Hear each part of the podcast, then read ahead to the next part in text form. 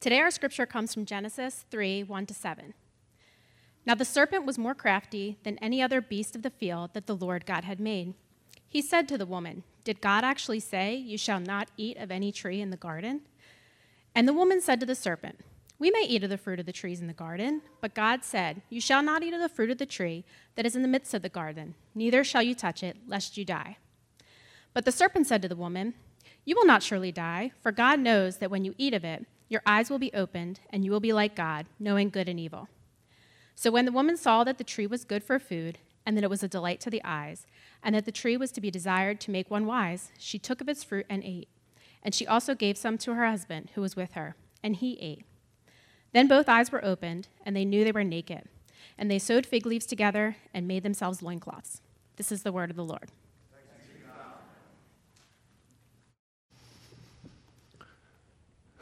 Good morning, church. Special welcome to any guests who are with us for the first time. My name is Isaac, one of the pastors here. Let's pray. Father, I feel uniquely inadequate this morning to convey and to communicate the depth of what you've given to us in your word in this passage. I pray that your spirit would help me to speak clearly, to emphasize what should be emphasized. And I pray that your spirit would help each of us here receiving your word this morning. And I pray that your spirit would accomplish exactly what you intend in each of our hearts to instruct us, to comfort us to bring correction and conviction, to bring direction. But most of all, Father, I pray that we would all, by your Spirit, have the, the flames of faith fanned in our hearts to see you as the faithful God that you are, and to see your word as good and true. In Jesus' name, amen. When we began this series in Genesis a few months ago, Kenny used the image of framing doctrine and hanging it on the walls of our hearts. I think it's a vivid image. My wife and I have lived in our home for 14 years. Now, this wouldn't have been true if you came over like a month after we moved in, but after 14 years, we have a lot of things hanging on our walls photos of our kids, of our family, of family members who have passed, photos of things we've done, places we've gone, memories we've made, art we enjoy. If you look closely at the things hanging on our walls, you would, I think, learn a lot about who we are, where we've come from, what we value, how we live. Genesis 1 through 3 is meant to function in this way to frame some foundational truths about who God is, who we are, where we've come from, and where we're going, so that we can understand how to make sense of this world and how to live rightly in it. And I think nowhere is that more true than in the passage we're looking at this morning. If the doctrine we are looking at today were a picture, it would not be the beautiful family photo hanging in your living room above your couch. It wouldn't be the photos of your best family memories kind of prominently displayed in your front hall. It wouldn't even probably be your child's crumpled artwork plastered on your kitchen fridge. It might be something like a photo of a relationship that ended badly that you'd rather throw away or stick in a box in the attic and forget about altogether. But if we aren't willing to pull out this picture and look deeply at it, there is simply no way that we can understand who we are, where we've come from, why the world is the way that it is, and we can't truly understand God's plan of redemption that will begin unfolding just a few verses from where we stop and continue through every chapter in our Bibles up to the end. This morning we are looking at the doctrine of sin. And we will look at three penetrating observations that this passage gives us about the nature and function of sin. There's a lot more than that. Unfortunately, I only have an hour and a half for this message.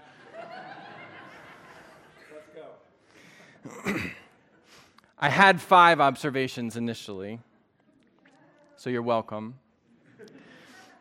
Three penetrating observations about the nature and function of sin, how it functioned in the very beginning, and how it functions in each of our lives today. If you're taking notes, you can write the three points down. Sin, number one, questions God's word. Number two, sin distorts God's character. Number three, sin rejects God's rule.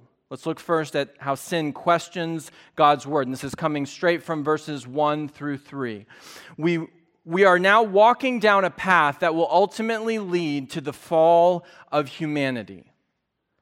Sin entering a perfect world in which it did not exist with devastating consequences. And what we see here in verse 1 is that the first step on this path begins with a question about God's word.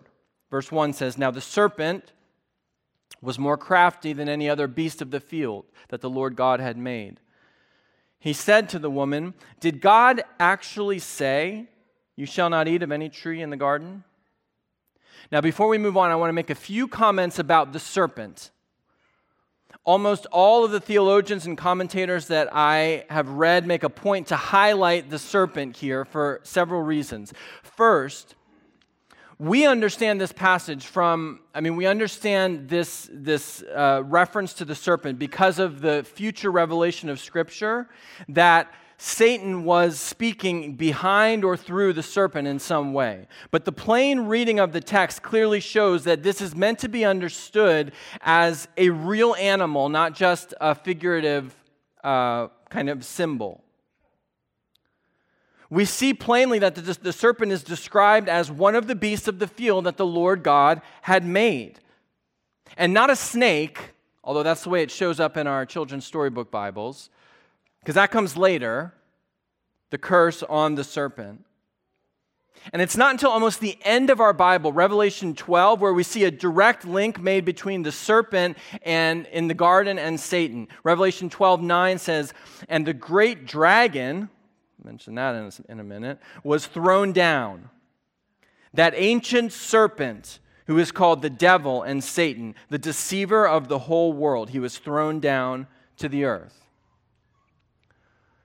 So we understand that this is a, some sort of real animal. Second thing that stands out is the very vivid adjective that's described, that used to describe the serpent. It says the serpent was more crafty, or we could understand that as more shrewd, more clever than any of the other animals that God had made. And we shouldn't understand this primarily as a negative description, because so far everything that God has made is good.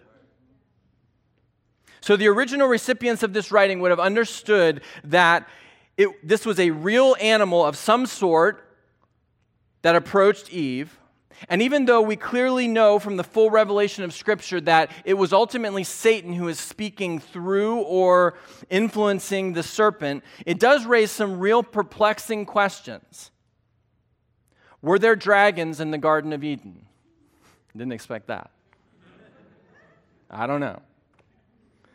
In what sense did the serpent, this animal, actually speak to Eve, and why didn't she find that strange?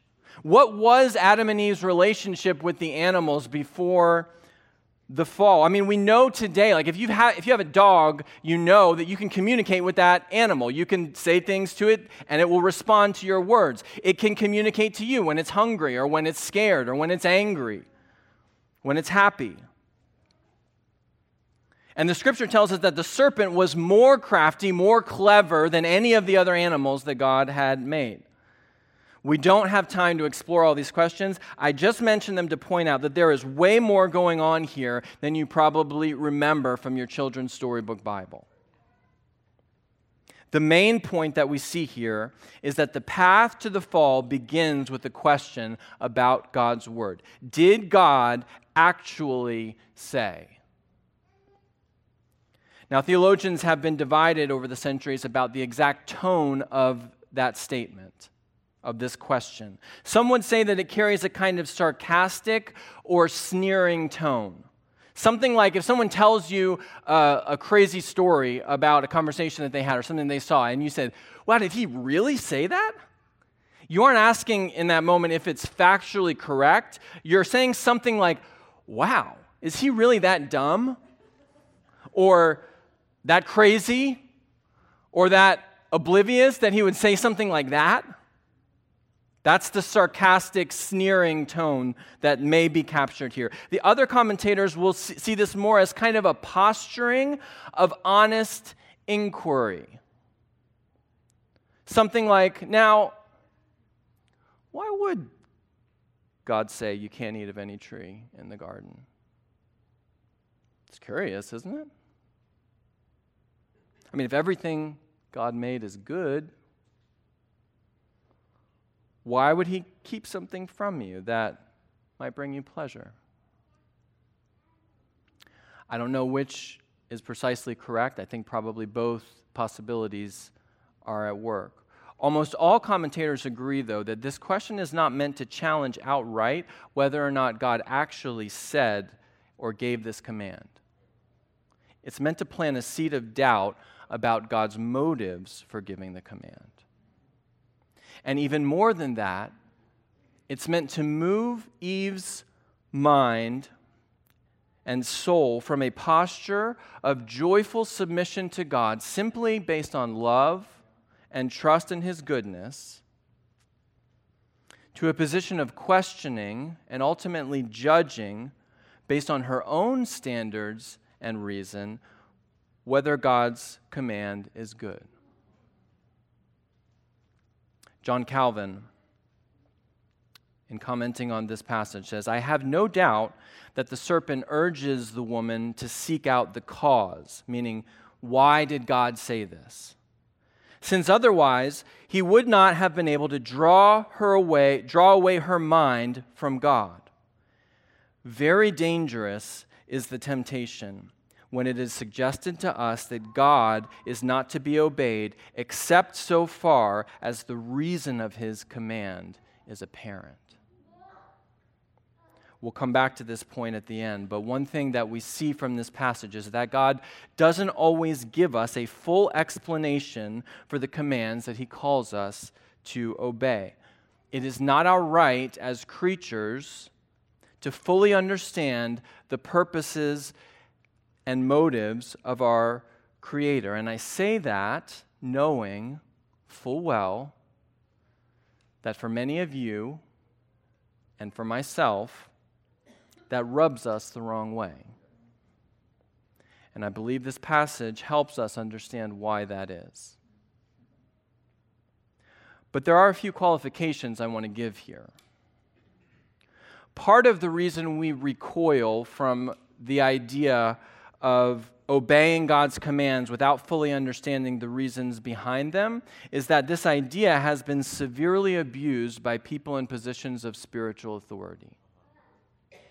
Pastors, church leaders, fathers and mothers.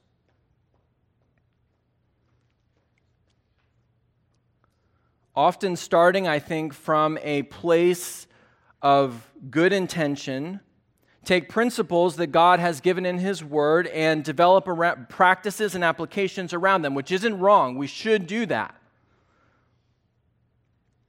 The problem comes, though, when we attach the same level of authority to our human applications and principles that God has given in His Word.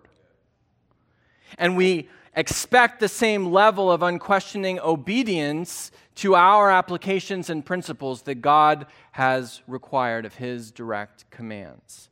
That's when things go downhill really fast. And people who genuinely desire to obey God and are looking to the trusted spiritual authorities in their life to help them understand what it means to obey God, follow their commands as though they are equivalent to God's word, even when it, though at times they feel unsettled about the fruit that's coming from them. And when they realize, often through painful experiences, that they were misled and that their unquestioning trust in God was taken advantage of, it's difficult to disentangle what about their Christian experience and relationship with God was genuine and what was misguided and distorted human application.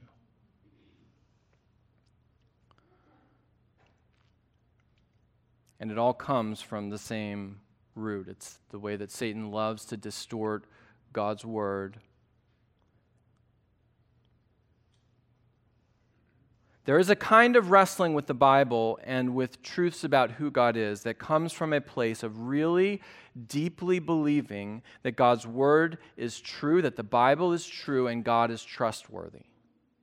Even if I don't fully understand everything about it. That's a good and healthy kind of wrestling. And we should always be asking questions. Asking the question is what I'm doing, the decisions that I'm making for myself and my family, are they just based on what I think others are expecting of me? Or are they based on convictions that I hold because of what I see God has said in His Word, what I know of His character, and what His Spirit is doing in my conscience and how He's leading me. That's good and healthy kind of questioning. That's not what's happening here. We see in Eve's initial response in verses 2 and 3 that she initially seems to kind of push back at least a little bit on the insinuation of the serpent. She rightly says that God has provided for them abundantly with every tree in the garden except one.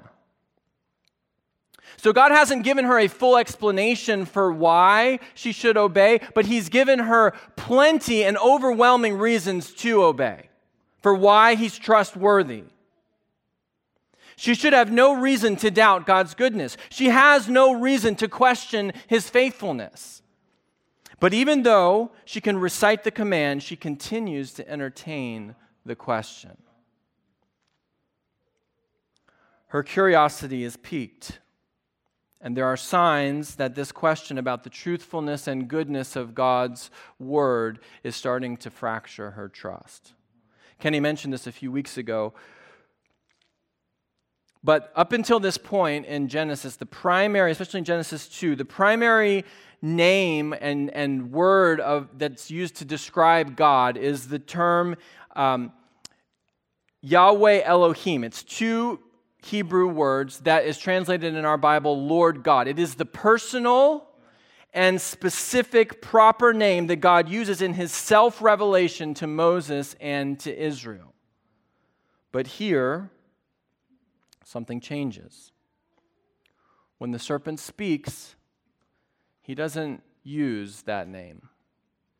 And when Eve responds, she doesn't use the personal name of God. She uses a general and generic name.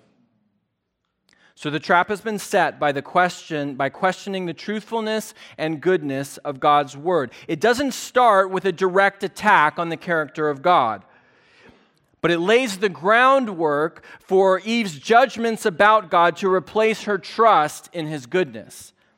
Which brings us to verses 4 and 5 and our second point. Sin distorts God's character. Eve's response has shown that she's taken the bait. So now the assault begins. Verse 4 The serpent said to the woman, You will not surely die. For God knows that when you eat, your eyes will be opened, and you'll be like God, knowing good and evil. Satan's goal now is clear. He is openly trying to displace God's rule in Eve's life by making her believe that she will be happier, more free, more fulfilled if she's the one in charge rather than God. Sound familiar? To achieve this goal, Satan openly lies and distorts the character of God. First, he calls God a liar. You're not going to die. It's not true. God lied to you. Next, he accuses God of being a fragile egomaniac who's afraid that Adam and Eve will usurp his power and steal his glory. And finally, he accuses God of withholding good things from Adam and Eve out of fear and spite. And Eve, who has only ever known the unfiltered, unrestricted, unmediated, unmerited love and goodness and faithfulness of God, doesn't say a word in response. So those lies lodge in her heart. And then in Adam's, and they have stayed lodged in the heart of every human that has come since. Richard Dawkins, well known atheist and author of the book The God Delusion, writes The God of the Old Testament is arguably the most unpleasant character in all fiction. You see what he's doing. Jealous and proud of it, a petty, unjust, unforgiving control freak, a vindictive, bloodthirsty ethnic cleanser, a misogynistic, homophobic, racist, infanticidal, genocidal, filicidal, pestilential, megalomaniacal, sadomasochistic, capriciously malevolent bully. Now, on one level, this is a shocking statement just in its kind of extremity and vulgarity. But I don't share it as an example of how terrible those heathens are out there in the world and how our culture is going to hell in a handbasket. The reality is that this is nothing more than a slightly more verbose rendition of the lie that Eve believed. And the same lie lives in the heart of each one of us. So the trap has been set by questioning God's word. The attack has been made by distorting God's character, and we know what happens next. Verse 6. So when the woman saw that the tree was good for food, and that it was a delight to the eyes, and that the tree was to be desired to make one wise, she took of its fruit and ate. And she also gave some to her husband who was with her, and he ate. In light of the new, these new questions that are running through her mind about the truth and goodness of God's word, and the lies that she has started to believe about God's character, the fruit that once seemed dull and unappealing now looks interesting and exciting. And so she chooses to reject God's loving rule over her life in exchange for the promise of being her own God. And Adam, whom God had called to love and protect his wife as a servant leader, follows her example and rejects God's loving rule as well. Now, I want to pause here and make a few applications.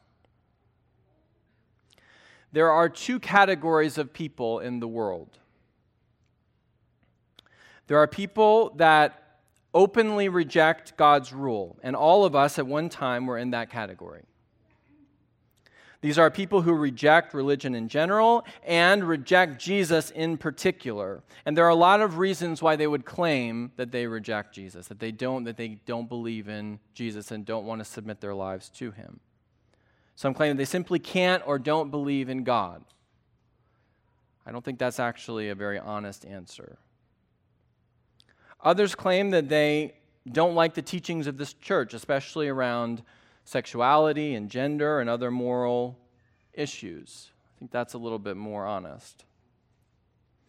Others point to terrible things that have been done in the name of Christianity and by people who claim to be followers of Jesus. And it's true that that's happened. Then there are people who claim there's another category. There are people who claim to follow Jesus and in countless small ways, and sometimes really big and terrible ways, don't live in a way that's consistent with, with what they claim to believe. These are people who functionally reject God's rule. So there are people who openly reject God's rule, and there are people who functionally reject God's rule, and all of us are in one of these two categories. Because all of us have the same fundamental problem sin. And that sin always functions in our lives in the same way. We question God's word, we distort God's character, we reject God's rule. And the first application that I want to make is related to evangelism and how we relate to unbelievers. People in that first category. People who don't claim to follow Jesus and don't express any desire to do so are already at the end of the progression. They've already rejected God's rule because that's the default position of every human heart apart from God's grace. But I think understanding this progression and actually working backwards through it can be a can function as a helpful evangelistic tool. Here's what I mean. This passage shows us that the root issue of every heart is a rejection of God's loving rule and this rejection is based on lies that and distortions that we believe about God's character. So, in our interactions with unbelievers, we should be looking for opportunities and asking questions to uncover what they actually believe about God and why. See, the world loves to argue about issues about sexuality and gender and abortion and any other hot button cultural issue. And those are important issues. I'm not, I'm not minimizing the importance of them. And the world is happy to point to very public failures of, the, of church leaders and historical Christianity. And part of the reason is that those issues keep God at a distance. They allow me to stay in the seat of judgment. And unfortunately, I think we are often far too eager to jump straight into arguing those issues and defending our positions and telling people why they're wrong. Sometimes I think we're surprised that sinners are actually sinful. But if our desire is actually to help them see their need for a Savior, what could happen if rather than jumping straight into arguing issues, we ask questions that seek to understand what's actually at the root of what this person believes? What do they actually believe about God and why?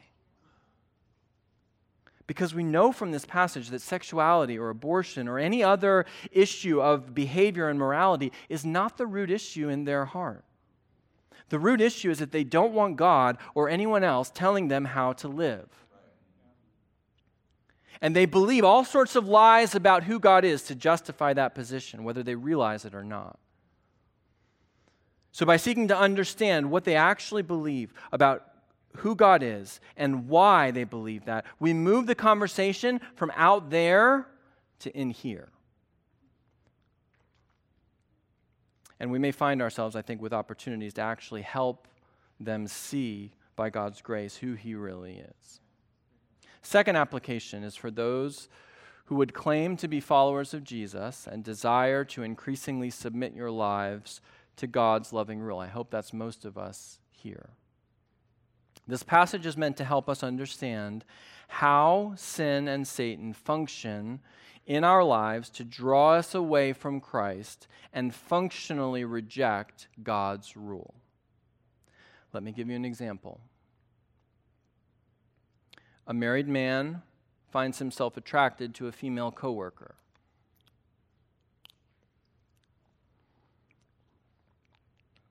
He's a Christian. He knows that Jesus has said that even looking at a woman with lustful intent is equivalent to committing adultery with her. But this question comes to mind Did Jesus really mean that? I mean, what harm is there in just entertaining the thought. It's not like I'm going to act on it. The trap has been set. So time passes, and he finds himself looking for more and more opportunities to spend time with the woman. He starts making intentional choices about when he comes into the office and when and where he eats lunch and which accounts he works on so that he can spend more time with her. You realize they get along really well, they have a lot in common. He really enjoys spending time with her, and she seems to enjoy spending time with him. Then he starts to have thoughts like this If God really loved me, he'd want me to be happy, right? I mean, maybe God even like brought this woman into my life because he knows I've been so happy and unhappy in my marriage. Or the flip side of that thought, why would God hold me hostage in this miserable marriage if he really loved me? You see what's happening. A question about the truth and goodness of God's clear command, a distortion of God's character and the full rejection of God's rule is only an opportunity away. Tim Keller says, Do you know why you're tempted? There would be no temptation unless underneath you already believed you can't trust God. Your heart is saying, if you obey, you won't be happy. The fact that Satan has destroyed our trust in the love of God is beneath everything else. Now, this is an extreme example, though maybe not irrelevant for some men and women here. There are a thousand smaller examples that we could look at, and although we don't always consciously realize it, if we were to work back from every intentional choice we've made to reject and disobey God's clear commands, we would find this progression at work. And one of the things that I hope you will take from this message is a deeper understanding of how sin functions in your heart and in the hearts of those around you, so that by God's grace, we will see more clearly the dangers and devastation of sin we will understand the tactics of the devil. We will flee from temptation at its first whispers. We will run to Christ as our only hope and help, and we will help each other to do that as well. Couldn't preach a message on sin without referencing John Owen.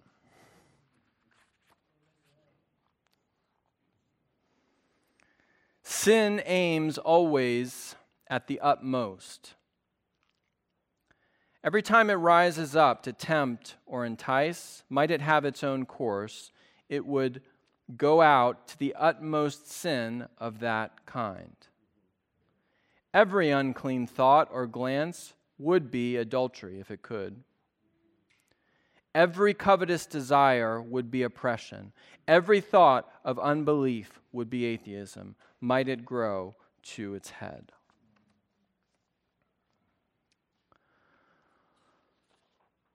we see so clearly from this passage that our enemy, the devil, will always, always, always lie about the real danger and consequences of sin. And he'll use every song and every movie and every TV show and every Instagram post and every TikTok video and any other resource at his disposal to pound that message into our minds every minute of every day.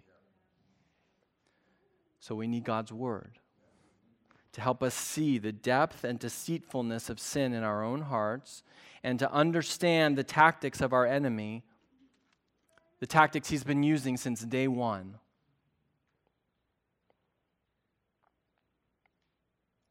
And I don't want to miss an opportunity to appeal to anyone who is right now willingly running after things that you know God has forbidden. I'm not talking I'm not talking to people who are wrestling and fighting and sometimes failing. That's all of us.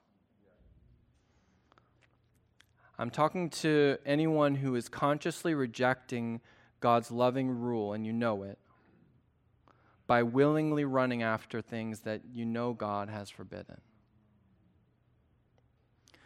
Please hear this as God's invitation to repent and return to his loving rule. God is good. He's only ever been good to you. And He only desires good for you. And it's because He loves you so much that He warns you that continuing to chase after these things only leads to death. I felt like the Lord put this on my mind when we were singing this morning, we were singing that last song.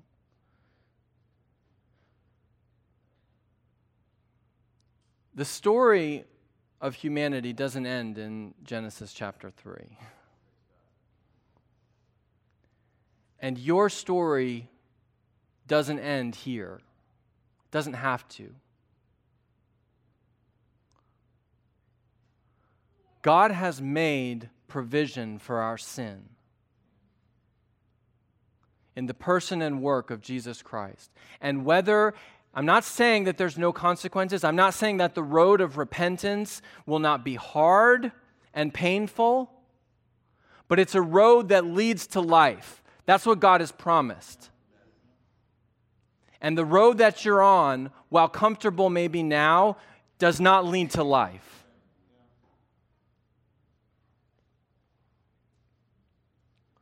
Run to Christ. And if you need help doing that, Talk to me, talk to one of the pastors, talk to someone that you trust. There are people who will come alongside you on that road. Your story doesn't end, doesn't have to end here. Sin doesn't have to have the last word over your life. Before we close, I want to address one important question that I think is probably ringing in the ears of anyone who reads this passage. If God is sovereign and we believe he is, why did he allow Adam and Eve to fall? You see the tension of the question, I'm sure. On the one hand, we believe that God is fully and perfectly sovereign over every aspect of reality, both what we see in this physical world and beyond in heavenly and spiritual realms. That means nothing happens apart from his active knowledge and permission. On the other hand, if God knew the devastation and pain that would come from the fall, why would he allow it? And even more than that, if he could have prevented it, how can he hold us accountable for sin and the corruption that would spread to every human that would ever live, except one? This is a question that's captured the minds of theologians since the very beginning of Christianity, and it has led to many forms of heresy by those who would try to find a solution that may be satisfying to the human intellect but is not consistent with the teachings of Scripture. And the first principle that I think we have to remember when approaching a question like this is something that we already discussed in the first point of the message. God doesn't always give us a complete answer to the question of why, but He always gives us what we need to trust Him. This means that we should be very clear on what the Bible has given us clear answers about, and we should not try to create certainty where the Bible hasn't given it to us. When we don't see clearly why, we trust who. Or to say it in a way that Kenny has say, said it before, when we can't trace God's hand, we trust his heart. So there are a few truths that the Bible is very clear about. Number one, God doesn't tempt anyone to sin or cause anyone to sin. James 1 3. Let no one say when he's tempted, I am being tempted by God. For God cannot be tempted with evil, and he himself tempts no one. God did not cause Adam and Eve to sin, and he didn't set them up for failure by tempting them to sin or putting them in a situation that they were destined to sin. Number two, God wasn't surprised by the fall. Isaiah 46, 9 and 10. We could look at many passages, but this is one that's very clear. I am God, and there is none like me, declaring the end from the beginning and from ancient times things not yet done, saying, My counsel shall stand, and I will accomplish all my purposes. One false teaching that seeks to try and reconcile this tension of God's sovereignty and our free will is a heresy called openness theology. Very simply, it's the idea that God doesn't actually know the end from the beginning, the way that Isaiah, Isaiah 46 said, that He is responding in real time to the events of uh, history and to people's choices. And the, the purpose of this is to try and uh, remove any responsibility from God for knowingly allowing the fall to happen. This false teaching elevates human reason over the clear teaching of Scripture and totally distorts the character and attributes of God. Number three, humans are morally responsible and accountable for our sin. Romans 1, among other places, makes it very clear that we really do have agency to choose whether we will obey God or not. And God has revealed enough knowledge about Himself that we should, the right response of what God has revealed to us would be to joyfully submit to Him. But instead, all of us have consciously and willfully rebelled against Him, and as a result, we are justly deserving of His wrath. The Bible consistently holds up these two tensions of God's sovereignty and human free will and responsibility as both true and not inconsistent. And although we have a hard time making them fit perfectly together, we trust that God doesn't have a hard time doing that. Number four, God didn't need sin to increase his glory. This argument might suggest that God somehow needed sin because his glory would somehow be lacking without the work of redemption and restoration. Now, there are a number of passages that we could point to here, but the clear teaching of Scripture is that God doesn't do anything out of need. We talked about this when we were talking about creation. God is eternally and infinitely self sufficient. His attributes and his glory are perfect and infinite. He lacks nothing and he needs nothing. But to say that God needed sin to increase his glory is not the same thing as saying God chose to allow sin to display his glory. And this is where theologians, at least the theologians that I respect, have tended to lean on this question. God's glory can't be increased because all of his attributes are perfect and infinite. But his infinite glory can be more clearly displayed. If we believe that God truly is sovereign and truly is good, we must believe that he had good reasons for allowing something even as devastating as the fall. And if, in God's perfect wisdom, it may be that the world, a world with no fall and no redemption and salvation, while very good, displays his glory less clearly than a world with a terrible fall, but a glorious salvation, and redemption. Let me say that again because I didn't say it very clearly the first time. In God's perfect wisdom, it may well be that a world with no fall and no redemption and salvation, while very good, because that's what God said when He created it, displays His glory less clearly than a world with a terrible fall, but a glorious redemption, and salvation. And friends, that's our hope. A Savior. We don't see it yet in this passage, but it's coming. a Savior who will crush the head of the serpent, who will break the power of sin over our lives, who will cover our shame, who will die the death that we rightly deserved, who will give us new life, who will banish sin and death from the face of creation, never to be seen again, and restore all things that were broken and corrupted by the fall. That's our hope. Let's pray.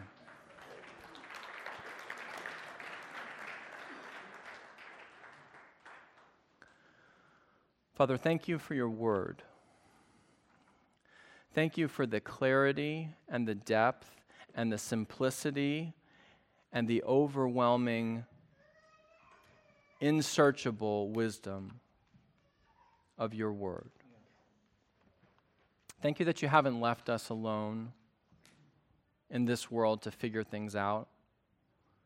You've given us everything that we need in your word, and you've given us even more than that yourself. You've given us your spirit to help understand your word and to have the power that we need to live lives of obedience to you because of all that you've done for us and for your glory. And I pray, Father, that your word would accomplish, as I did at the beginning, that it would accomplish exactly what each of us needs this morning.